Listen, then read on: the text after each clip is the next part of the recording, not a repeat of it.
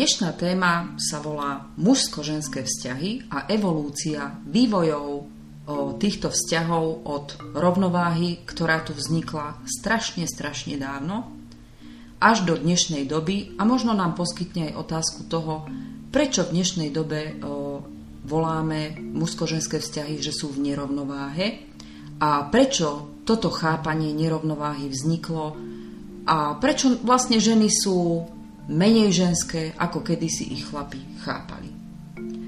Na pomoci tentokrát e, zoberiem určité poznatky vedecké, ktoré poskytla dnešná doba, nakoľko minulé storočie prinieslo množstvo technických noviniek, s ktorými sa dajú aj tie predtým nájdené vedecké o, nálezy v podobe vykopávok sa predtým argumentovali inak a dnešná doba ukázala, že to celkom nie je tak, ako sme sa učili v škole.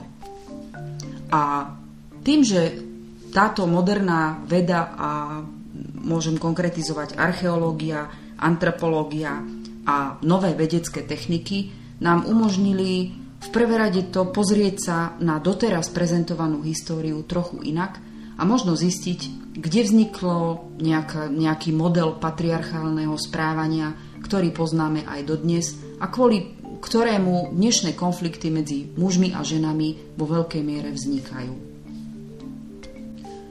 Budeme hovoriť o koncepcii role pohlaví v rode a vyššie postavenie muža, ktoré z tohto patriarchálneho správania, ktoré nám už je stovky rokov prezentované ako správne, pretože muži boli vždy vnímaní ako tí silnejší, prečo to celé vzniklo a nemusíte sa báť, nebo stále počúvate podkaz na tému rodovej rovnosti a realita súčasných vzťahov, pretože to s tým súvisí.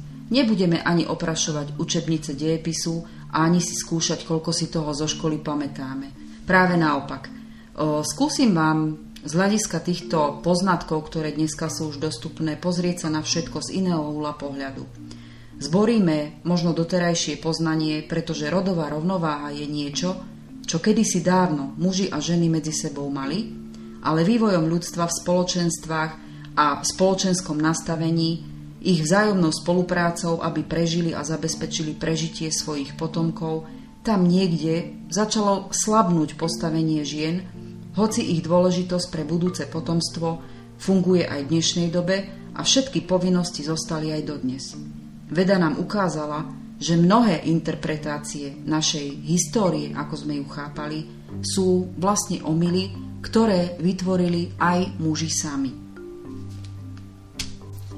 Mm, k tomuto podcastu ma inšpiroval jeden historický dokument a mm, nové poznatky, dokumentárny film o tom, ako prebiehajú v dnešnej dobe antropologické vyšetrenia pozostatkov, ktoré sa nachádzajú aj v dnešných náleziskách starých hrobov civilizácií, ktoré poznáme zo čiast Keltov, ktoré poznáme z ešte o mnoho, o mnoho dávnejších čias ako vôbec nejaká slávna civilizácia, ako bol Egypt. A siahajú v podstate celom svete, pretože určité rovnorodé postavenie mužov a žien poznáme nielen z toho, čo sú vykopávky na takýchto veľmi známych ľuďom náleziskách, ale tieto vykopávky existujú, či už je to v Ázii, alebo sú v Európe, alebo sú na americkom kontinente, Severnej a Južnej Ameriky. Tá rovnosť rodov bola kedysi úplne normálna. Dneska ženy veľmi často nie sú vnímané v takej hodnote, akú spoločnosti prinášajú. Ak si to zoberieme z tohto dokumentu, som pochopila jedno. Ženy boli vždy chápané ako nositeľky života. My sme ich doteraz vnímali z historického hľadiska len možno ako ženské božstva, ale žena ako taká nikdy nemala nejaké silné postavenie v rodostrome alebo nemohla rozhodovať o veľa veciach. Keď si zoberete, že na to, ako sa hráme na veľmi vyspelú civilizáciu, ešte stále ženy dneska majú trošku nižšie príjmy, Mm, sú krajiny, ktoré možno len pred stovkou rokov prijali volebné právo žien. Áno, je to nefér voči ženám a aj keď vám možno tento podcast bude prípadať trošku feministicky, nie je to tak. Ženy, ako som povedala, boli vnímané ako nositeľka života bola to v prvé rade postava a rola matky, pretože deti pre prežitie znamenali budúcnosť rodu nie len kvôli DNA, ale aj kvôli genofondu. Preto aj v neolitickom období ženy boli ako keby presúvané z určitých miest, kde sa narodili, do ďalších skupín alebo societ, kde potom boli uplnili úlohu manželky. Boli zároveň liečiteľkami, opatrovateľkami. Prečo? No pretože keď prišiel z lovu unavený a zranený chlap, tak žena poznala bylinky, ktorými ho mohla liečiť, postarala sa o to, aby znova nabral svoje sily a znova mohol plniť svoju úlohu. Ženská rola a jej postavenie vyplývalo z toho, že ženy tým, že boli stále v tých e, oblastiach, kde sa osada vytvorila, tak sa starali o zberanie úrody, ktorú tam vypestovali, o staranie sa o deti a strážili ten pomyselný krp, ktorý bol a oheň dôležitý pre prežitie celého rodu alebo klánu. Takže právom im patrí označenie udržiavateľky ohňa, ohňa v rodine a kmeňového rodu. Menej známe už je to, že ženy patrili rovnako ako boli starejší a tí najmudrejší členovia rodu, aj ženy mali svoju pozíciu a boli to vždycky tie najstaršie ženy v rode. To, že boli zberačky mm, a muži lovci, takto sa predtým kategorizovali, to boli len viac menej interpretované veci z pozície toho, že muž bol vždycky chápaný ako tá silová zložka vzťahu a žena ako tá menej silná fyzicky zložka vzťahu, ale zároveň sa starala o tie deti. Bolo to kvôli tomu, že tým, že ženy zberali úrodu, tak sa starali o príjem potravy v tej bielkovinovej a tej obilninovej zložke do rodu a muži chodili vlastne loviť meso, aby prinášali tú biologickú alebo teda živočišnú bielkovinu. Moderná antropológia ukázala jeden veľký omyl, ako sa ženy chápali aj v takýchto veľmi starých kmeňových rodoch, pretože predtým, keď sa našiel nejaký hrob, v ktorom boli zložené tie predmety, ktoré tomu človeku, ktorý tam bol pochovaný, prináležali, tak boli tam väčšinou zbrane. Logicky, keďže väčšina týchto archeológov boli muži, tak sa to vykladalo, že to bude asi hrob muža. Moderná antropológia, ktorá už vie rozlíšiť kostru muža a ženy, dokázala, že toto bol veľký omyl ako sme si domnievali doteraz, že ženy boli len tie slabšie. Nie. Ženy naozaj patrili aj medzi silné bojovníčky, častokrát, keď bolo treba a bolo potrebné aj pri love pomáhať, tak ženy, aj fyzicky silnejšie, boli naozaj aj lovkyne, ktoré potrebovali rovnako zabezpečovať meso ako muži. Ich úloha teda v tomto bola rovnocenná. Takisto ženy boli aj bojovničky z toho hľadiska, že keď muži, muži odišli na lov, tak žena sa musela postarať o to, aby uchránila o, svoje deti a ženy, ktoré zostali v klane, ochraňovali vlastne celý, celé to územie, ktoré ako zberači obsadili. Dá sa povedať, že k tomuto napomohlo aj určitý klimaticky stabilnejšie prostredie. Tam, kde sa už dalo pestovať a každý rok tam bola nejaká záruka toho, že to, čo tie ženy posadia, tak aj tá úroda sa dopestuje, zoberie a dokáže zužitkovať, tak tam nastúpil status majetku alebo územného práva. Čo to vlastne znamenalo na vývoj týchto mužsko-ženských rodových vzťahov? No, ako náhle nejaké územie vám prináša úrodu, tak stojí za toho ochraňovať, preto ženy ako ochránkyne tohto územia boli určite aj bojovničky. Zároveň, tým, že vznikalo takéto niečo majetnícke právo na dané územie, pretože malo zmysel kvôli tomu, čo, tomu, čo to územie pre ten klan prinášalo, tak samozrejme, že sa prirodzene vytvárala aj určitá polarita tohto druhu správania, pretože ľudia začali menej chodiť, začali zaberať väčšie územia ale zároveň ešte stále existovali rody, ktoré mali skôr dobyvačnú tendenciu, to znamená, ak o niečo stojí za to uchrániť to, tak existuje automaticky aj dôvod preto, prečo by ste to tomu druhému mohli zobrať alebo mu to zabrať. Tu nastala tá nerovnováha v postavení žien a postupne ženy slabli na svojej pozícii.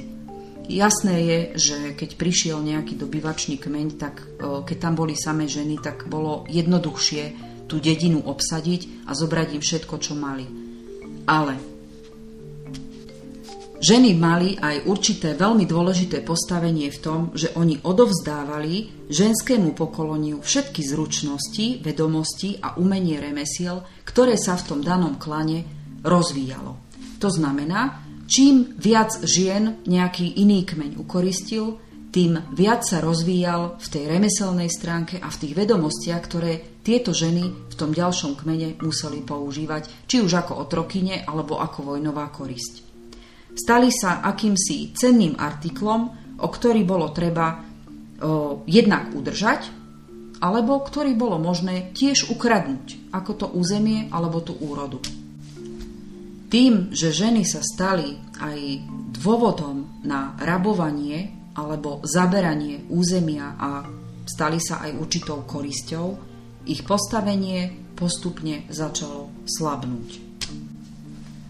Predtým svoje postavenie tie ženy mali veľmi silné a boli to vážené osoby akéhokoľvek kmeňa z akejkoľvek časti sveta.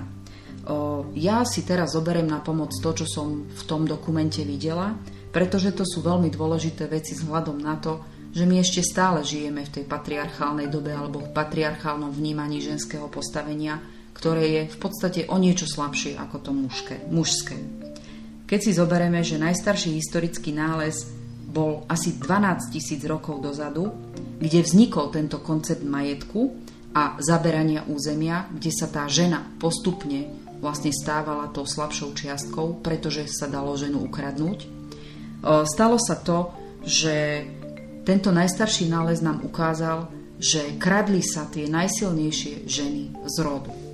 Ako o tom vieme? No tá moderná antropológia ukázalo, ukázala to, že my sme sa doteraz vlastne mýlili, že tie ženy boli nejakým spôsobom predtým slabšie vždy, pretože tam kradli aj tie najsilnejšie bojovničky. Z akého dôvodu? Veľmi silná DNA a veľmi silný nový genofond do nového prostredia, v ktorom tie ženy potom rodili deti pre iný kmeň. Tu niekde vznikol model patriarchálneho správania sa mužov, pretože čím viac dôvodov na to rozpútať vojnu za účelom získať niečo, tak tým viacej tých sporov vznikalo a dá sa povedať, že nastala doba dobíjania, dobývania a vojen. No a tuto sa to celé začalo kaziť. Keďže som povedala, že to je už 12 tisíc rokov dozadu, Dá sa povedať, že lineárne s týmto ešte stále existovali na svete oblasti, kde toto neplatilo, kde ženy si dlhšie udržali to rovno, rovnocenné rodové postavenie. Samozrejme, že zase vypovedajú o tom pozostatky z hrobov a kostrových artefaktov, ktoré boli nájdené, ale ktorých tá skutoč, ten skutočný výklad toho, čo tie hrobky obsahovali a či tam bol muž alebo žena, sa vlastne dozvedáme až teraz. Povedala som, že to naozaj existovalo po celom území sveta. Dá sa povedať, že tieto dôkazy z toho, že artefakty dokazujú, že ženy mali rovnocenné postavenie, sú aj z hrobiek vikingskej doby, to znamená, že okolo 5. 6. storočia. A ukázalo sa, že v hrobe bola pochovaná žena, hoci výzbroj a všetky tie veci okolo seba mala v hrobe rovnaké, ako mal kedysi pochovaný muž. Takisto aj z keltského obdobia sa nachádzajú hrobky, ktoré obsahujú výbavu toho istého, ako mali bojovníci muži a sú v hrobkách pochované ženy. Keby som išla ešte aj do možno takej uznávanejšej a o mnoho staršej civilizácie, ako vnímame na území Číny, takže tie čínske dynastie, oni majú v podstate aj najstaršie písomnosti alebo zachované, najviac zachované artefakty, ktoré o tom nasvedčujú. Takže sa bavíme, že rovnocenné postavenie bolo aj 10 tisíc rokov pred na, touto dobou, ktorú poznáme dneska. Boli rovnocennosť medzi mužom a ženou úplne normálna vec. Všetko sa to začalo kaziť rozvojom civilizácie v Európe aj na ostatných kontinentoch, ale v Európe asi najrychlejšie a tým pádom aj najvýraznejšie. V prvé rade musím podotknúť, že veľa urobili náboženstva. To už je jedno, ktor, o ktorých sa bavíme, či to bolo kresťanstvo alebo to bolo moslimské náboženstvo. To už postavilo ženu na druhoradé postavenie v rode, žena nemohla o veľa veciach rozhodovať. Väčšina o, tých najmudrejších a o, tých tzv. vážených ľudí v rode alebo v klane začali obsadzovať výsostne mužské pozície muži. Rovnováha v postavení mužov a žien sa aj napriek tomu všetkému uchovala, ale už len niekde okrajovo, niekde úplne skrytých od civilizácie ochránených spoločenstvách, kde existujú aj dodnes. Určite viem, že z brazílskych pralesov a z pralesov okolo Indonézie tam ešte stále existujú kmene, ktoré fungujú v rovnováhe mužsko-ženských partnerských vzťahov. Rozvoj civilizácie nám vlastne doniesol akési výdobytky, poznania, písomnosti, ale už z historického hľadiska, ktoré už poznáme, čo je zmapované, do popredia sa dostalo iba to, že študovať a vzdelávať sa mohli muži a žena patrí len do kuchyne a s vareškou a k deťom. Toto bolo celé to, kde sa začal ten, tá rovnoprávnosť medzi mužmi a ženami úplne rúcať. Ďalším takým tým kamienkom, ktorý len dopomohol k tomu, aby ženy na svojej sile slabli, bol Darwin. Charles Darwin ako uznávaný vo svojej dobe o, jednak o, človek, ktorý sa zaoberal vedou, ktorý veľa vecí pre vedu spravil, ale zostavil aj akýsi tú Darwinovú teóriu o, vývoja evolúcie o, na Zemi, tvrdil, že muž je geneticky nadradený žene. A táto myšlienka sa začala raziť naprieč všetkými kontinentami a všetkými o, civilizáciami, ktoré začali brať vzdelanie ako veľmi dôležité a toto sa začalo vlastne učiť. Veď, ak si dobre spomínate, aj my sme sa učili Darwinovú teóriu a všetky tie jeho poznania, ktoré boli už zapísané. Určite im k tomuto prispela aj predstava, že ženy majú vychovávať deti, váriť, majú sa starať, oni sú to fyzicky slabšie pohlavie, to znamená, nemajú loviť, ale majú len vychovávať a rodiť deti. Oni sú tu za tie pekné a chlapi za mudrých. No, keď sa tak počúvam, čo všetko som vám povedala, čo všetko sme sa učili a čo všetko dneska moderná veda vylúčuje, o, neviem, či sa mám viacej smiať alebo mám plakať, že ešte stále svojím spôsobom žijeme v nejakom tom starom myslení, ktoré ubližuje aj našim dnešným vzťahom. Keď si zoberieme, ako je to dnes, no veľký proces sa stal aj po dobu prvej a druhej svetovej vojny, kde sa naozaj stalo to, že muži museli ísť do vojen a ženy museli častokrát nielen vo výchove detí, ale aj vo fungovaní domácnosti alebo zabezpečovaní prežitia zobrať na seba tú rolu mužskú.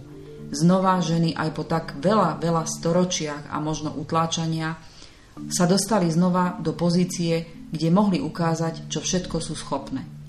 A keďže z tejto generácie vychádzajú rodičia dnešných mladých ľudí, alebo teda ľudí do 50 rokov, tak sa nedá vyhnúť jednej veci. Všimli ste si, že ženy sú dneska priebojnejšie, tvrdšie, častokrát nevedia možno tiež nadviazať vzťah len práve preto, že vznikajú tzv. ten pojem alfa ženy, ktorých sa muži boja, Áno, nič iné im vlastne na prežitie nezostalo, len tú mužskú rolu a tú mužskú energiu v sebe začať ovládať a začať s ňou konať. Keď si zoberieme ten fakt, že ženy zostávali samé na deti, ženy v tej, vo svojej energii ženskosti začali vychovávať chlapov, svojich synov. A čo sa stalo s civilizáciou? Vlastne preto muži sú dneska trošku ženskejší, lebo dneska možno to nie je vojna, ale častokrát rozvedené manželstva, kde žena sa stáva samoživiteľkou, musí znova preberať len v inej podobe tú istú mužskú rolu, ako to kedysi, alebo ako to mal a má stále zastávať muž.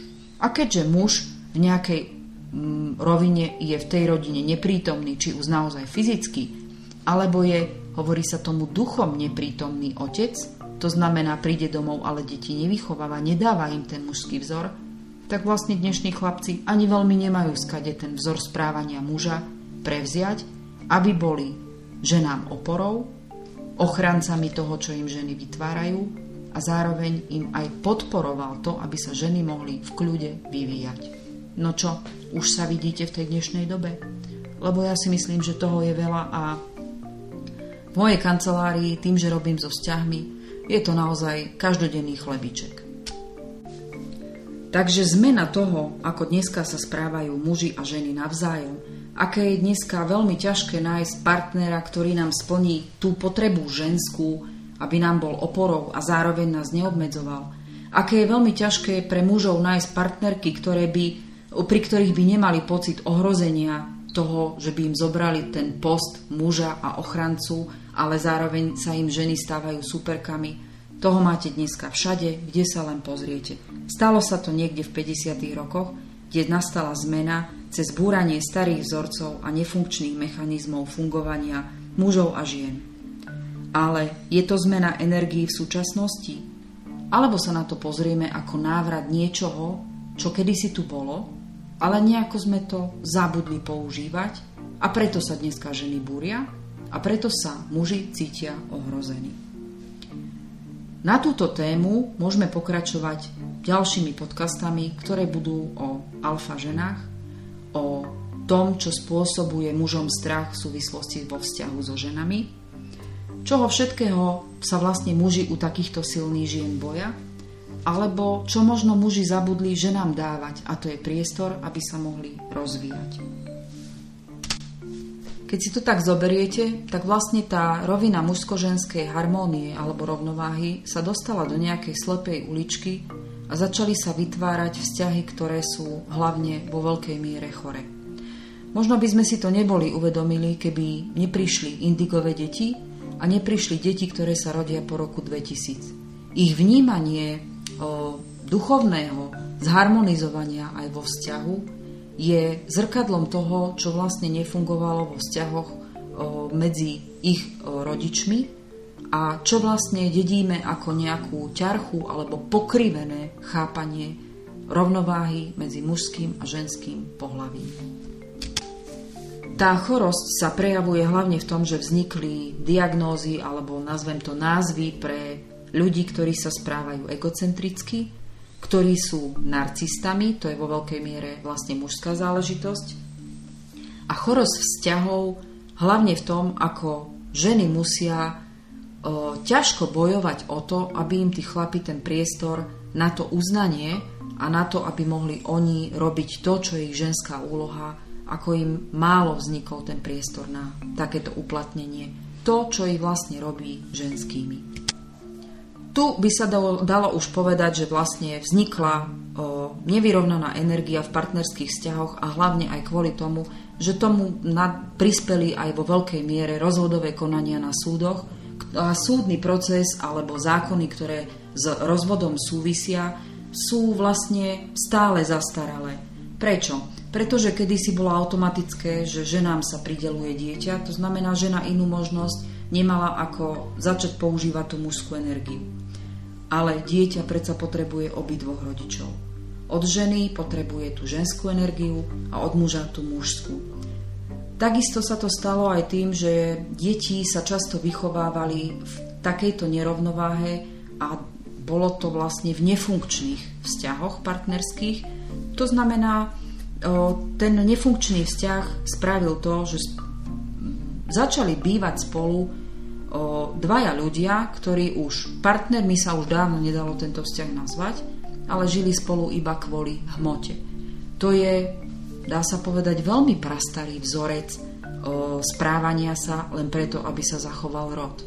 A keď si to zoberiete, ešte stále to existuje. Otec neprítomný, ako som už nazvala, to je, to je otec, ktorý so svojou mužskou energiou vlastne nerobí nič. Príde domov, užíva si teplo domova a teda to bezpečie a tú stabilitu domova, ale sám neprispieva k tomu, aby dával nejaký vzor správania deťom, chlapcom v tom mužskom ponímaní vzoru správania a dievčatám e, vzor správania niekoho, koho by mohli e, hľadať ako svojho budúceho partnera. Aj tam sa to pokazilo. Dá sa povedať, že dieťa nedostalo funkčný základ rovnováhy mužsko-ženského vzoru a odrazilo sa to na dievčatách v tom, že v dnešnej dobe dievčatá nemajú veľkú odvahu nadvezovať vzťahy a rodiť mužom deti. Práve preto, že vlastne tá pozícia matky nemusí celkom dobre byť stotožnená s tým, čo dneska sa od ženy a matky očakáva zo strany mužov, lebo nechcú byť tie slabšie a ak aj prežijú nejaký ťažký vzťah, tak potom majú menšiu odvahu nadvezovať nový vzťah, mať s partnerom život a zakladať nové rodiny. O, obrazom dnešnej dobe je to vlastne to, že Častokrát ľudia prvým partnerským vzťahom, keď sa rozvedú, tak sú veľmi zranení. A kto nepochopí to fungovanie mužsko-ženskej energetiky od samého seba a cez to, ako spoznávať toho partnera a zladiť sa energeticky s ním, tak vlastne nemusí pochopiť tú chybu, ktorú urobili pri prvom vzťahu a túto chybu opakujú aj v ďalšom vzťahu. Alebo sa boja vôbec do ďalšieho, vstup, do ďalšieho vzťahu vstúpiť znova. Takéto zranené ženy sa môžu cítiť slabšie a sú tým najľahším terčom na to, aby si našli ku sebe do partnerského vzťahu narcistu, ktorý vyhľadáva ženy, ktoré môže ovládať. To znamená, že sú naozaj psychicky slabšie a ovládať sa dajú. Mm, svoju energiu z takéhoto vzťahu buď tú ženu si podmania a úplne ju ovládnu a ona stráca ako keby kontrolu nad vlastným životom, zabudne sa rozhodovať, stáva sa akýmsi druhom duchovného majetku takéhoto veľmi silného partnera, ktorý naozaj môže mať až narcistické sklony alebo manipulátorské správanie. Keď náhodou takýto narcista naďabí na šikovnejšiu ženu, ktorá veľmi rýchlo zistí, že tak tade to asi cesta nepovedie a žiaden vzťah s ním nechcem zakladať, tak títo narcisti alebo títo dominujúci muži, ktorí chcú ovládať ženy, tak samozrejme prvé, čo urobia, tak veľmi rýchlo prosia o to, aby sa do vzťahu mohli vrátiť a keď im to žena nedovolí, tak následne ďalší vzťah je len o tom, že ako keby sa mstili tej predchádzajúcej dominantnejšej žene, ktorá sa im svojím spôsobom vyrovnala, nemohli ju ovládnuť. Toto sú tie choré vzťahy, tie narušené vnímania energií mužsko-ženského partnerského vzťahu, ktoré keď sa dobre rozhliadnete, je ich dosť veľa okolo a možno sú aj častejšie, ako vy sami vidíte, pretože máme v dnešnej modernej dobe veľkú tendenciu schovávať sa za akékoľvek sociálne siete, kde sa hráme na niekoho, koho nič netrápi a aký máme úžasný život.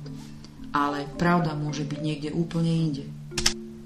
To, čo všetci v skutočnosti vo vzťahu hľadáme, je akési vlastné naplnenie, mať vedľa seba niekoho, kto nás akceptuje takými, aký sme a dá nám priestor na to, aby sme sa mohli rozvíjať nielen v partnerskom vzťahu, ale aj ako individuálne osoby. Každý jeden z nás potrebuje takýto vzťah plný lásky a seba poznania a naplnenia si života vo všetkom, čo pre nás šťastie predstavuje. Koľko z nás si dokáže povedať, že takýto vzťah má? Ak takýto vzťah nemáme, tak kde potom hľadať chybu, alebo keď ju aj nájdeme, tak akým spôsobom to napraviť? Toto sú veľmi dôležité veci na to, aby sme znova v tejto novej dobe, kedy máme pocit, že všetko okolo je choré a potrebujeme to zmeniť, aby sme v tejto dobe dokázali znova navrátiť rovnováhu do mužsko-ženského vnímania v, rodo, v rode, to postavenie, ktoré mužovi, ale aj žene právom patrí. Ináč sa stane to, že čím väčší tlak ženy budú mať zo strany mužov a potrebu bojovať o svoje postavenie, tak tým viacej bude vznikať feministických klubov, ktoré vlastne s týmto e, odopieraním zo strany mužov budú bojovať a verte mi, že ženy vedia byť veľmi silné bojovníčky. Veď vlastne aj tie všetky veci, ktoré som si brala z toho dokumentu, ktorý aj mňa samú veľmi poučil a ukázal mi, ako to naozaj fungovať minulosti mohlo, ale môže aj dneska. Možno práve toto poznanie nám pomôže byť v partnerskom vzťahu šťastnejšími, naplnenejšími na obidve strany. Či pre mužov, či pre ženy. Na záver chcem povedať iba jedno. No, dnes už žijeme v pomerne mierovej atmosfére. Alebo aspoň tam, kde žijem ja, tak uh, asi to tak je, pretože naozaj v Európe momentálne nejaké vojnové územie nemáme.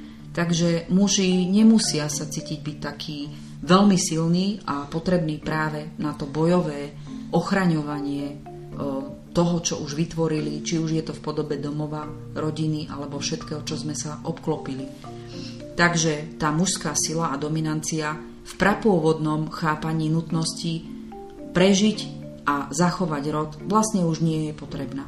A chlapi, priznajte si, dnešná kondícia, vaša fyzická, určite by vás nedohnala k tomu, aby ste sa chopili zbraní a čakali od seba to, že budete znova tými veľkými bojovníkmi a vojnovými vodcami, aby ste si uchránili územie. Myslím, že dneska už máme chlapov, ktorí majú aj pupky, alebo sú takí, ktorí ani svalovinu veľmi nemajú, alebo určite sa nepodobajú na tých bojovníkov, ktorých poznáme z pradávnych čias. Odkaz pre dnešných mužov pre mňa je skúste si uvedomiť, silu ženy, ktorú máte vedľa seba alebo ktorú hľadáte, aj v dnešných časoch. Stále chcete mať pri sebe tú ženu, pretože bez nej ste len polovica. So ženou tvoríte celok, tak ako to vždy bolo. Urobte všetko preto, aby ženy o svoju rovnoprávnosť nemuseli bojovať. Lebo túto schopnosť vlády a rovnako dobré by túto schopnosť bojovať o svoju rovnováhu zvládli aj dneska.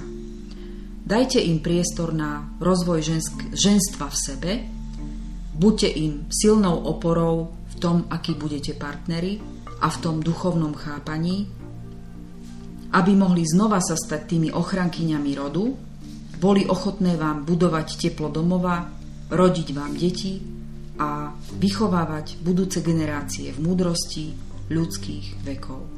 Milujúce a ochranárske ženy, partnerky, to predsa vedľa seba chcete a potrebujete. Oni naozaj nechcú a ani nepotrebujú bojovať o nadvládu s vami, takže vás neohrozia v tom vašom postavení. Chcú len mať rovnoprávnosť v podobe toho, že budú milované, akceptované a s rovnakým postavením ako vy som veľmi zvedavá, koľkých som inšpirovala týmto podcastom a koľkých som nahnevala. A viete čo? Napíšte mi všetko, čo si myslíte, že mi chcete na tento podcast odovzdať ako svoju skúsenosť alebo svoj súhlas alebo nesúhlas s tým, čo som povedala. Majte sa pekne a vzťahom sa ešte určite budeme venovať.